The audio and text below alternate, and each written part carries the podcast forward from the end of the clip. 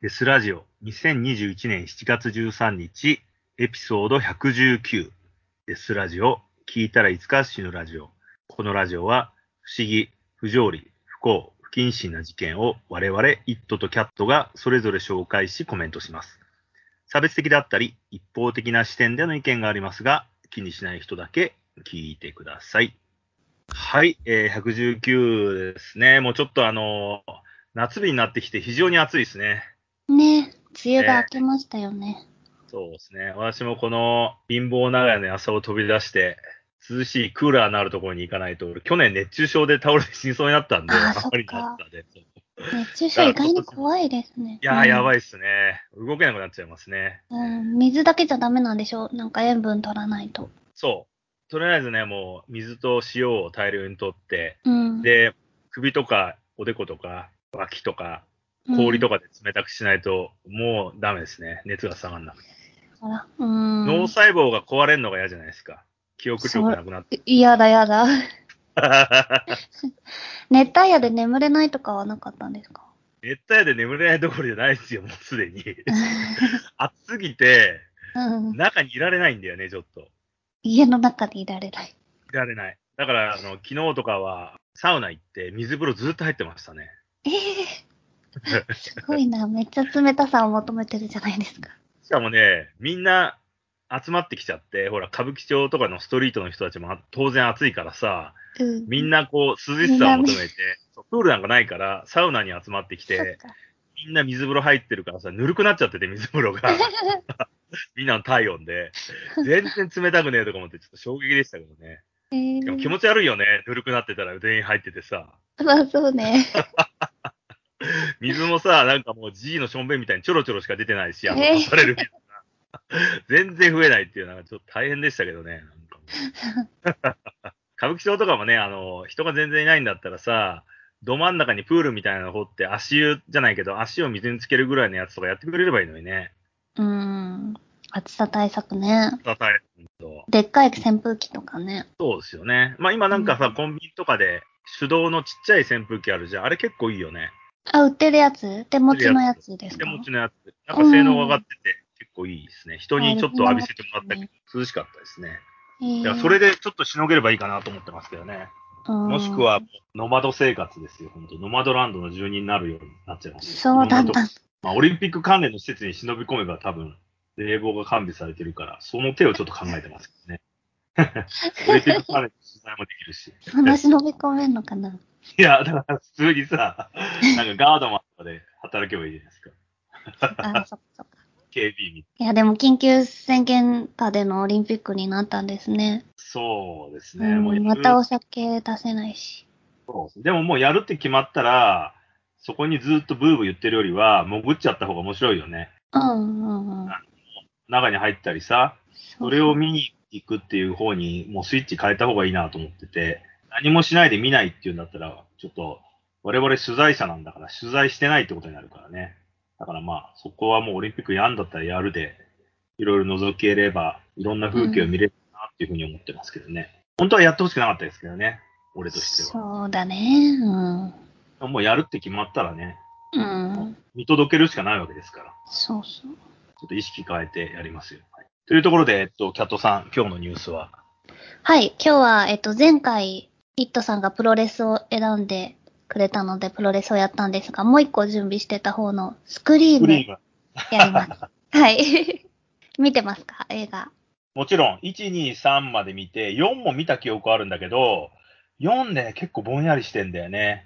あのー、えっと、ななんだっけ？何ウィリアムソンだっけ？だっえっけと、なんとかウィリアム、ケビン・ウィリアムソンだっけ？違うな、なんとかウィリアムソンっていうやつが脚本してるんだよね。で、ネーブ・キャンベルっていう女優が主役で、あの、面長の顔のやつがね、うん出てくるっていう、スラッシャームービー、殺人鬼ムービーを模した、実はミステリーなんだよね。うん。クリームシリーズ。誰が犯人なのかっていうのを探すっていう、ちょっとあの、ホラーとミステリーを合わせた感じのやつでしたね。まあ、やっぱり、トゥルークライム好きの人には、ホラー映画好きが多いと思うんですけど、今回のテーマというか、問いたいのは、ホラー映画やトゥルークライムが好きな人は、みんな、殺人に憧れてると思いますか？なんかいつかは映画の中でやってるみたいに人を殺してみたいと思ってると思いますか？いやー、そこはですね、ちょっと俺あの乖離してる部分はあると思うんですよね。トゥルークライム好きは、うん。あの、どちらかというと、完全犯罪を狙う側になると思う。いたずらに人を殺したりをしないと思うんですよね。そのトゥルークライムって究極的に考えると、その人殺しのキャラクターを楽しむっていう部分はあるんだけど、結局なんでそれをやったかって我々がよく話してる、そのこ根本の原因ですよね。はい。この人がなんでそうなったのかっていう部分の考え方。まあ大体そこは優生遺伝思想と、えー教育、社会教育学になるんだけど、それから次にその人がどういうパニッシュメントを受けたのかっていう話になるじゃないですか。はい。大体は死刑になるんで、うん。当然みんな死刑になりたくないから、そうならないように、トゥルークライム好きは思考すると思うんですよね。もしこの人がもし捕まらないんだったらどう言ったんだろうかとか、想像して進めて、駒を進めていくと思うんだけど。だから、ねトゥルークライム好きは人を殺すんだったら、まず完璧な殺人を狙うのかなっていう気がします。それで多分できねえなっていうふうに思って終わるのかなっていう。うん、そうですね。絶対いつかは捕まるだろうっていうのもあるし、まあでも未解決事件とかが好きな人は、警察がバカだなとか、俺でも逃げ切れるかなとか考えてるかもしれないですけど、まあでもそもそもまあ、トゥルークライム好きイコール殺人を犯す、犯したいっていうのは違いますよね。そうですね。大体我々が言ってるように、このラジオで散々言ってるように、殺人衝動だからね、人殺しって。うんその殺人衝動を持ってるか持ってないかだと思うんですよね。はい。カッとなって人を刺しちゃうとか、あるいは、その、こいつって思ったら、その、その怒りが脳から取れないっていう、うん。ずーっと怒っちゃってるとか、あと、カッとなる時点で手が出ちゃう人とか、うん。それって結構、その暴力衝動とか、殺人衝動とか、頭の中に暴力装置の機能があって、それが強い人だからね。はい。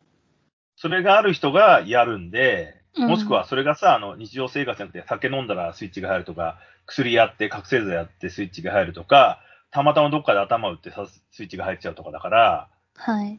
あまりそれと関連性は薄い感じはしますよね。ねそうですよね。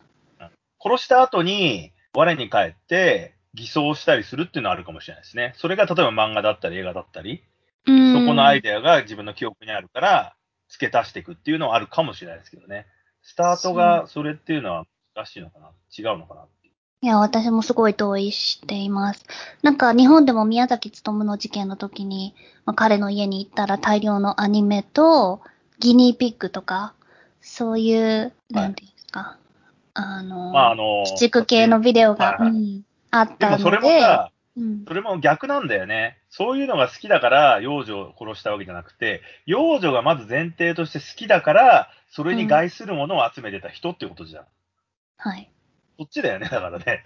そうそうそう。そうそうそうです。うん。そうそう。でも、世の中には、トゥルークライムやホラー映画が好きなんて、っていう人もいるわけじゃないですか。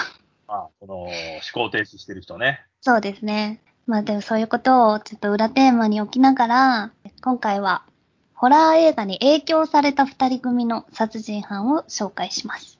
え犯人二人が憧れた映画は、王道ホラー映画のスクリームです。高校生のブライアンとトリーは、ホラー映画という共通の関心を持つことが分かってから急激に仲良くなりました。ブライアンはホラー映画だけではなく、コロンバイン銃乱射事件にも憧れを持っていました。コロンバイン銃乱射事件とは、1999年18歳のエリックと17歳のディランという高校生の二人組がコロンバイン高校で銃を乱射し、一人の教師と14人の生徒を殺害した後、自殺した話です。二人は学校にうまく溶け込めないアウトサイダーであり、黒いトレンチコートに身を包み、自らをトレンチコートマフィアと呼んでいました。ちょっとこぼれ話ですが、の、英語会のゲストに来てくれていたショーンが、高校生の時に、ちょうどこの事件が起こったそうなんですけど、で、そしたら同じ学校じゃないんですよ。コロンバインに通ってたわけじゃないんですけど、近くで、で、当時学校に同じような黒のトレンチコートをいつも着ている生徒がいたんだそうです。はいそしたら、その生徒は何にも悪いことしてないのに、教師らはこの事件に影響されて、トレンチコートを着ているっていう理由だけでその高校を、その子は退学させられたそうです。ああ、配慮しろと。そう。まあなんかこいつも悪いやつっじゃないかっていう。うんて、アメリカってでもそういう感性ありますよね。うん、結構エクストリームですよね、でも。いや、極端じゃないですか。日本だったら多分さ、お前何やってんだって普通に怒るだけじゃん。脱げとか言って。でもそうじゃない。まあ今イメージが悪いっていうのもあるからとかそう。はあるかもしれないけど、そのトレンチコート着てたからって言って、まあこれって、例えばマリリン・マンソンの T シャツ着てたとかそういうのと同じことじゃないですか？まあそうですよね。ねあと思想表明だよね。に見られちゃうんだろうね。ああ、そっか。ナチのさ、T シャツ着てて、俺はアンチナチだって通んないじゃん。そうですね。そういうことだと思います。そうですね。はい。なるほどね。メッセージになってたアメリカはね、多分きついんだと思う。日本人は結構さ、何でもおおらかじゃん。うん、うん。その T シャツ着てるの分かって、かっこいいから着てるバカみたいな。うん。そういう目線で見ることは可能だけど、アメリカは多分それがきついんだろうね、なんかね。本当にやる人が多い。あと思想表明？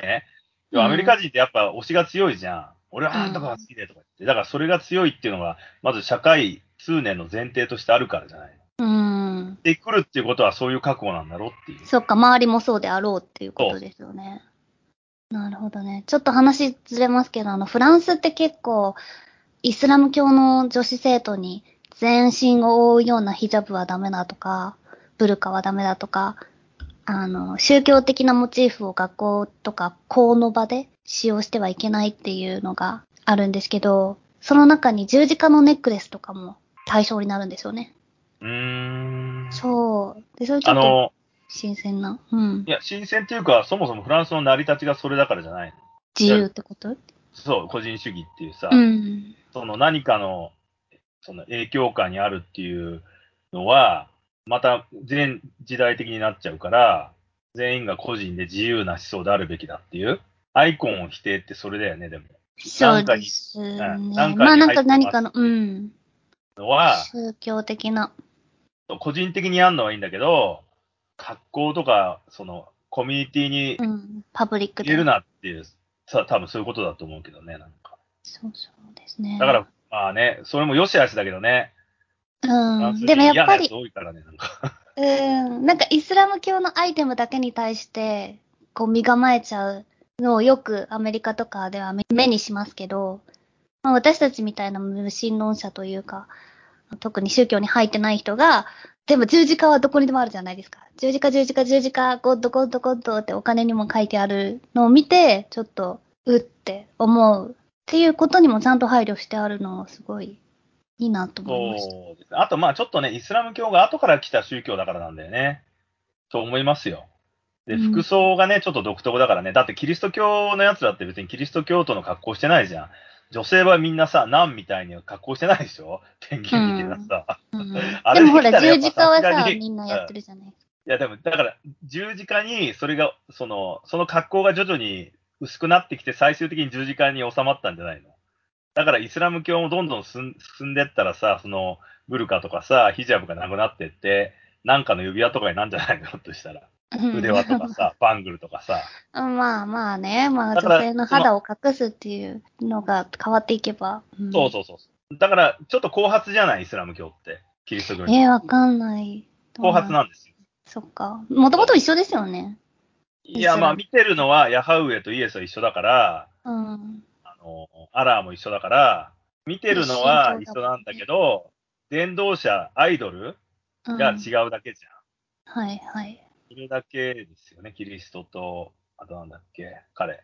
ヒンドゥえーいやいやいや、あれほら、なんだっけ。今アラ・アバール。いやいや、だから、あの、イスラム教の伝道師、モハメド？ムハムハンマドだそう。ムハンマドのファンとキリストのファンで区別してるだけ。ファンって、ファンじゃん。宗教の伝道者って基本的にアイドルだから。フォロワー。フォロワーだからみんな。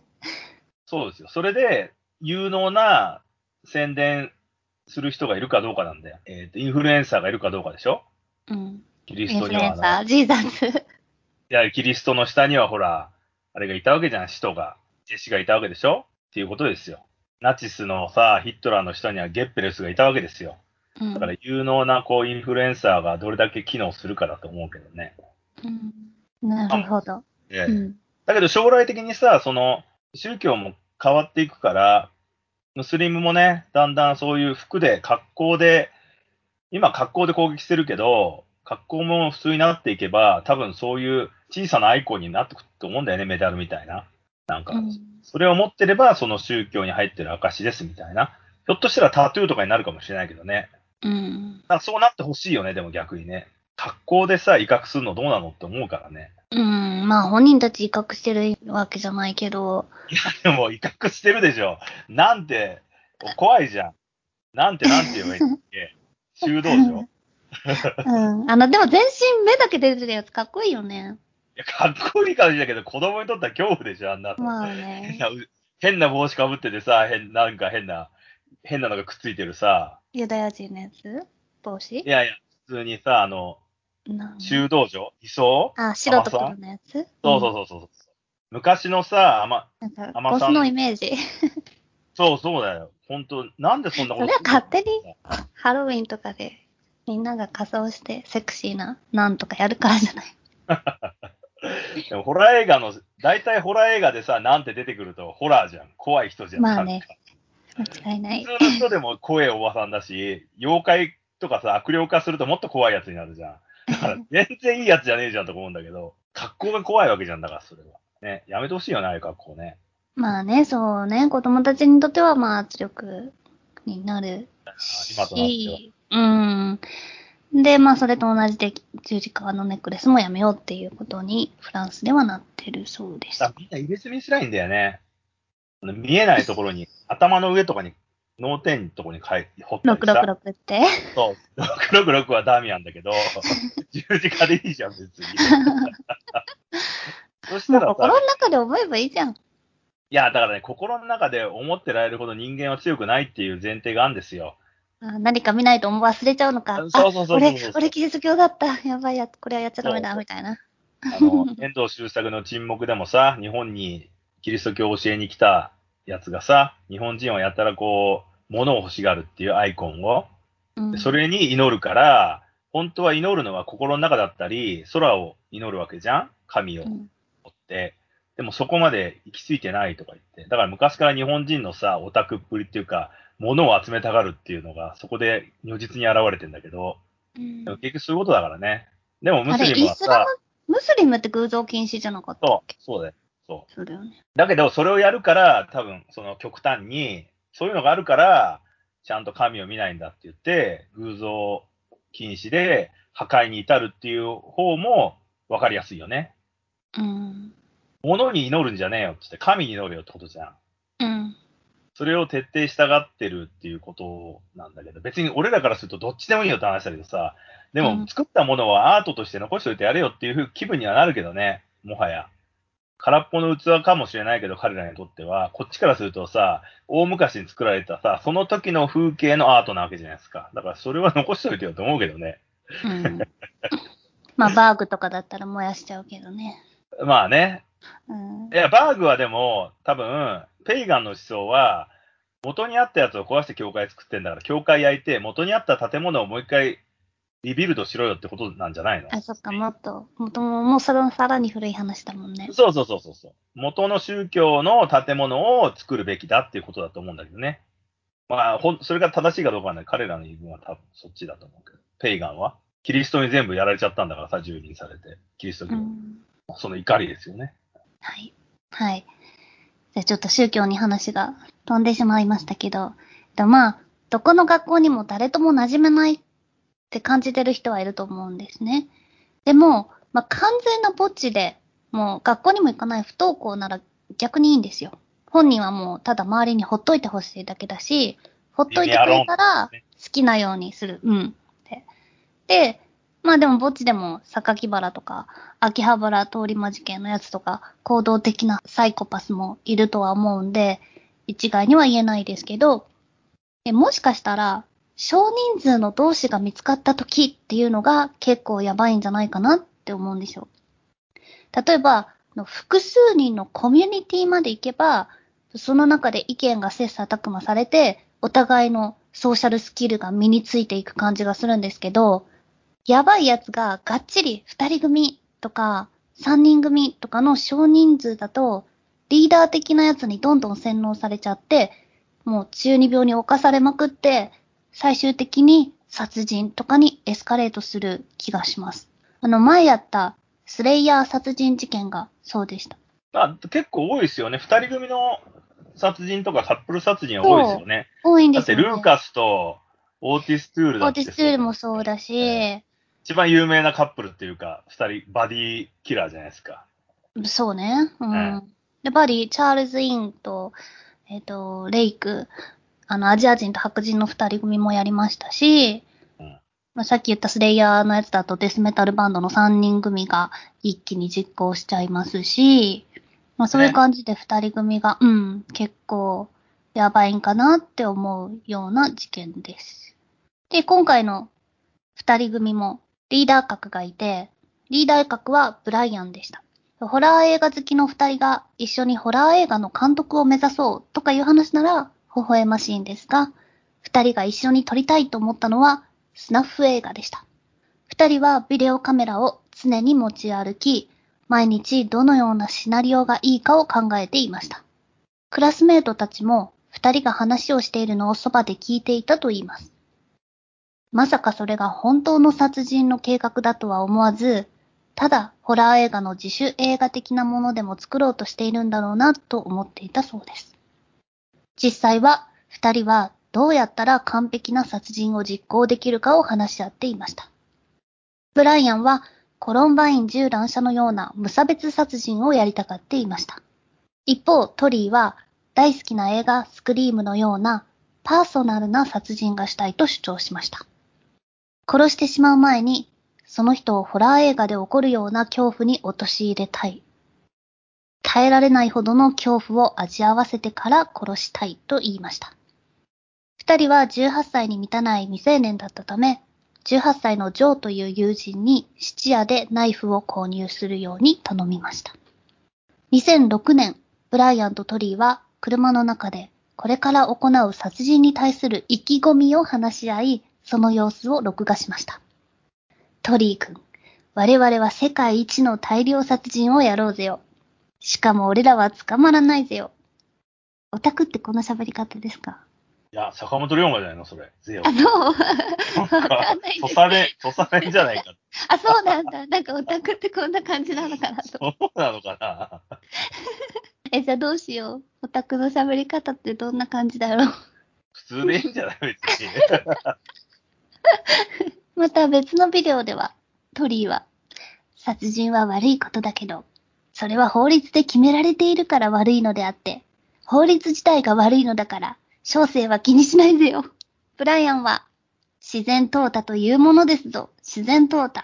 と言いました。二人は殺人リストに9人ほどの知人の名前を書き連ね、最初の一人としてキャシーというクラスメートに目星をつけました。ビデオに向かってブライアンは言いました。残念ながら被害者に選ばれたのはクラスメートであるキャシーです。非常に残念なことではありますが、誰かが犠牲にならなければならないのです。トリーは言いました。彼女が殺されるところを想像するだけで硬くなるぜ。ブライアンは言いました。お主も悪よのこの時にブライアンは悪よののイーブルっていう言葉を使ったんですが、トリーは言い返します。ちょ、おま、イーブルはキリスト教の概念でありますぞ。二人はカメラの前で少し揉めましたが、ブライアンが折れて、わかったよ。もう evil という言葉は使いませんよ。我々は evil じゃなくて、 bad なんですな。そうですとも。さあ、他の bad な殺人鬼の名前を挙げてみてくださいよ。彼らは12名前を挙げました。テッド・バンディ、ヒルサイド・ストラングラー、ゾディアック・キラー、エド、エド、エド・ゲインなんですけど、トリーは。そう、そうそうそう、名字が思い出せなかったみたいで、まあ、さらにはそのイットさんが言ったように、エド・ケンパーともごっちゃになってます、頭の中が。もうトゥルークライムファン失格なんですよね。そうですね。そしてトリーは言いました。今挙げた名前の殺人鬼なんて我々に比べたらアマチュアでありますぞ。我々はもっとうまくやるのです。はって感じなんですけど。ブライアンはカメラに向かって言いました。キャシー君の家族、申し訳ないですね。残念ながらあなたの娘は殺されます。2006年9月金曜日、家族が親戚を訪ねて週末旅行をしている間、キャシーは一人で留守番をしていました。その日の夕方、キャシーは家族の承諾を得た上で、彼氏のマットを家に呼び、二人は映画を見ていました。すると、ブライアンとトリーが突然家のベルを鳴らしました。キャシーはしょうがないので二人を招き入れ、四人は一緒にキルビルを見始めましたが、ブライアンとトリーはもう飽きたと言い出し、出て行きました。ブライアンとトリーはキャシーの家を出て車に戻り、用意してきた不気味なマスクをかぶるとビデオを回しました。残念ながら、今夜友人二人を殺すことになりました。キャシーとマットです。その前に、ピンク・フロイドでも聞くとしましょうか。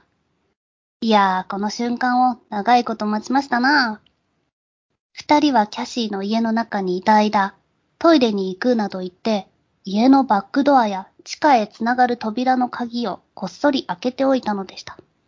ブライアンとトリーは、キャシーの家の地下へ忍び込むと、上にいる二人を怖がらすために足を鳴らすなどしてノイズを立てましたが、上に届いていないようなので、近くにあったブレーカーに目をつけました。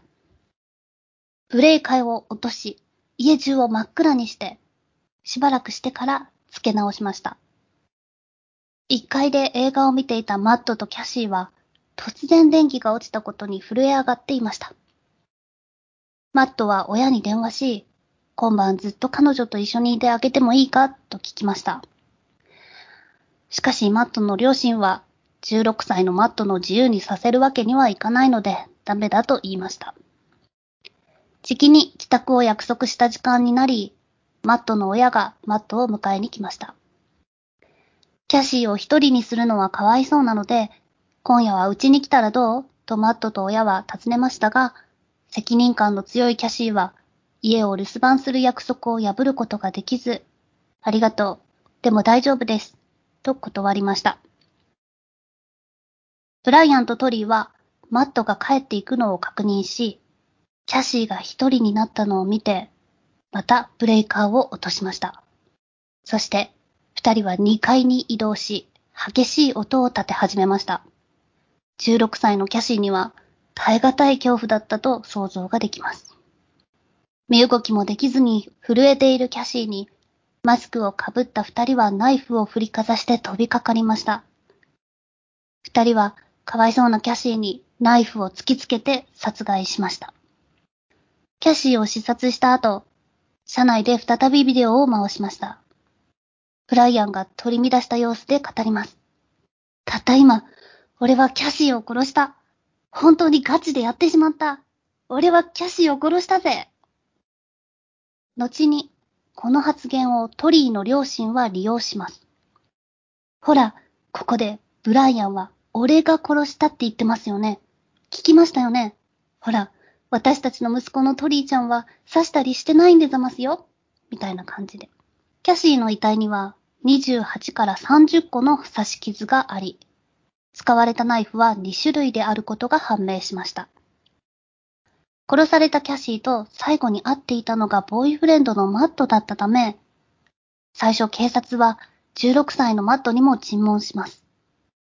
マットは心を痛めながらも懸命に捜査に協力し、警察は最終的にブライアンとトリーに行き着き、二人の持ち物からキャシーの結婚などを発見し、犯行が明らかになりました。二人はお互い罪をなすりつけ、どちらがキャシーに決定的な一撃を与え命を絶ったのかが裁判の論点となりましたが、事実は判明せず、二人とも第一級殺人罪で今も服役中です。トリーの両親は相変わらずすべてはブライアンが悪いのだと言い張り、トリーにやってないのだから反省するような態度を見せないようにと圧力をかけ続けています。ブライアンの方は、蓋を開けてみれば意外に小心者で、憎むべき殺人者ながらも反省の色を少しは見せてはいるようです。許されないということには変わりはないのですが。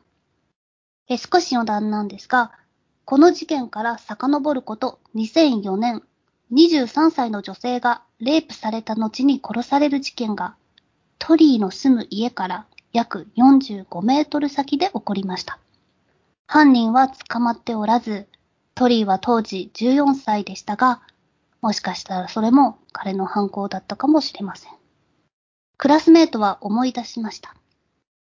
休み時間、教室で映画撮影の話で盛り上がるブライアンとトリーのそばを通りかかったキャシーが、私も映画に出たいわと声をかけたとき、二人が、あ、はい、キャシー君も出演する予定ですぞ、と言って、ニタニタ笑っていたのを。はい、ということで。そうですね。あの、大量に刺し傷があったっていうのは、アガサ・クリスティのオリエント殺人実験でも模したのかなと思ったんだけど、単に刺したかっただけってことなのかね。うん。致命的な一撃っていうのって普通、一発で殺せるじゃないですか。いやー、ナイフで一発ってそんな簡単ですか？いや、首を狙えば大体一発ですかホラー映画を見てる人だったら、イメージはできるまあか。でも、なんかね、パニックになってて、もう、わーっていう感じだったのかなって。うーん。まあ、すごい刺し傷ですよね、でも。そうですね。で、こういうの大体30回も刺し傷がありましたとか、結構まあ、60回刺し傷がとかあるんですけど、うん。今思えば、あの、ルルレモン殺人事件って覚えてますか？あの、女の子が女の子を殺すヨガのウェアの、あれはい300回なんですよね。あれがどれだけ異常なのか。いや、でも300回って誇張じゃないの。えまあまあ、いろんな傷です。あの、刺し傷すだけがじゃなくて。てでも、いろんな道具使ってやってて、いや、300回は結構あれ以降聞いたことがない数なんで、あれ結構すごかったなって思うんですけど。なんか俺は結構誇張なのかなって、サービスで数を。え、いやいやいや、それは、あの、本当に検視官が出してる数です。そうなんだ。うん。ユーロニモスがバーグに刺された傷も結構多かったじゃないですか。ああ、そうですね。映画ですごいリアルに書かれてましうた。ん。あれはもう結構さ、なんか、階段から落っこったりさ、いろんなところに当たったりしてるから、そういう傷とかも入ってんのかなとか思っちゃったけど、うーん。なんか足の裏とかも切れたりしてたじゃん、なんか。うんうん。刺されたわけじゃないんだけどさ。そういう別のね、傷とかも含まれてんのかなってちょっと思ったりもしたけどね、なんかその傷の数っていうのは。あと、致命的な一打撃を、どっちがやったかってそんな重要なんだって思いました。まあ、はっきり刺すにはあでもそうなんですか？基本的に裁判って一番悪い人を決めるっていうことでも多分あるんですよ。うん。強盗団っていうのがもしいるんだったら、強盗団の一番悪い人が誰かっていうことだと思うんだよね。うん小さ、その指示したのが誰かだから、一人以上の場合、誰かが、こう、やれってそそのかしたり、行動的になってやったっていうのがかなり論点として出るんで、気が弱い人だったら、やれって言われてやったっていう話になるじゃないですか。逆らえなくてうんそこだと思うんですよね。だから常にその誰が一番主犯でやったのかを決める明らかに刺すのか。決めるっていう、悪い罪を負わせるのを決めるっていうことだと思うんですけど。うんなるほど。でもこの二人の場合ってさ、やっぱり、あの、一人で先ほどというか一番最初に話した、トゥルークライムファンが人を殺さないっていう前提は一人なんですよ。一人でやるかやんないかで、複数人だと、うん。うんカルトとか宗教の考え方と一緒で、複数人の場合、それぞれが見見張り合っちゃうんで、監視しちゃうんで、本当にやるかどうか。はい。だからその歯車が回り始めたら、離脱するのが難しいんだよね。うーん。その思考で一連卓上でやるっていう風になりがちなんだよね。うんうん。そこで逃げ切れるのってよっぽどのやつだよね、やっぱね。だからやりたくなくても、仲間内だからやるしかないんだっていう？うん。あと、お互いに俺はガチだぜっていうのを見せ合うためにも、どっちかがためらってるきを狙って、マウンティングじゃないけど、俺本当にやるぞって言ったら、それに負けられないっていう、まあ、なそうんですね。マッチョイズムの思想もあるしね。うん。なんかさ、あの、映画でさ、えーっと、アメリカン、あー、今どう忘れしちゃったな。あの、実際に4人組の友達が鳥の絵かなんかを盗みに行く映画があって、それもさ、本当は人を殺さないで、ルパン三世みたいな感じで、泥棒するっていう計画だったんだけど、うまくいかなくて、まあうん結構怪我人出したりして、逃げるんだけど、それで捕まっていく話があるんだけど、それもやっぱね、もうみんな結構やめたいんだよね。途。中でもう下見行ったりするときに、いや、もう多分無理だからやんない方がいいよって思うんだけど、うん。4人組だからさ、2人ぐらい強硬な人間がいると、もうやめられないっていう、うーん。やるしかないっていう風になっていくっていう話なんだよね。で、結局うまくいかないんだけど、だから複数人の場合はもう、1人がアイデア出して、それに乗った時点でもう、その人に殺人傾向とか暴力傾向があろうがなかろうが、止められないっていう部分はあるよね。暴力装置が働き始めるっていう。うん。だからそれは多分殺人傾向があるないとは関係ないと思う部分があるね。度胸試しとか腕試しの部分だよね。そうですね。まあ、殺人までいかなくても、このコミュニティに属すか属さないか、まあ、入る前によく考えた方がいいってことですよね。ああ、一番いいのは個人主義であるべきですけどね。そのフランス人野郎どものように。うん。でもまあ、ね、そんなに強い人もいないだろうから、なかなかね、その、難しいですよね。やっそぱりね、れでまあ、その判断を間違えなければ、楽しいコミュニティっていうものもあるわけだから。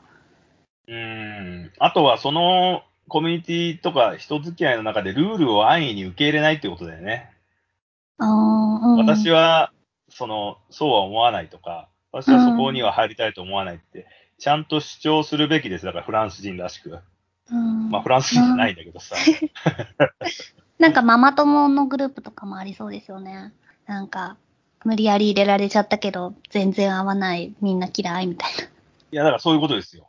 それは、だから結局、会う必要ないっていううん。ことではあるんだけどね。でもまあ孤立するのが寂しいっていうのもあるだろうから、なんとも言えないですよね、もうその辺はね。まあ。孤立するんだったら引っ越せって話ですね。新しいコミュニティを探し続けるっていういう感じか、あとは適当に付き合えってことですよね。うん。あんまりこう、受け入れないで、共感する。共感度って高いといいとか言うけど、俺共感度って本当危険だと思ってて、共感度って基本的に全部受け入れるってことじゃん。共わか感。るとか、わかるとか言ってさ、よくあの女性が馬鹿にされるシステムでネットで書かれたりするんだけど、うん共感性ってあるじゃないですか。ああ、その気持ちわかるとかはい。言う人いるでしょ？うん。それって結局受け入れるっていうことだから、結構危険っていう。うん。最初はさ、あの、自分も似たような経験があるような感じで、わかるわかるって理解度を示していくと、じゃあ私のこの辛い気持ちも分かっても、分かってよとか言って押し付けられたのも受け入れなくちゃいけなくなってくるっていう部分があるから、あんまりその共感性っていうのは良いとは思ってないんだけど、でもまあ、それでね、人と距離感を保つ人が多いから、あんまり共感性は使わない方がいいんじゃないかなって、この現代社会では思ったりするけどね。そこをなんとかね、適当にごまかしつつやるっていう。うん。まあ、人の気持ちがわかるけど、わかるけど、ふーん、みたいなところがいいんじゃないですか？その気持ちがわかることは悪いことじゃないってことでしょ？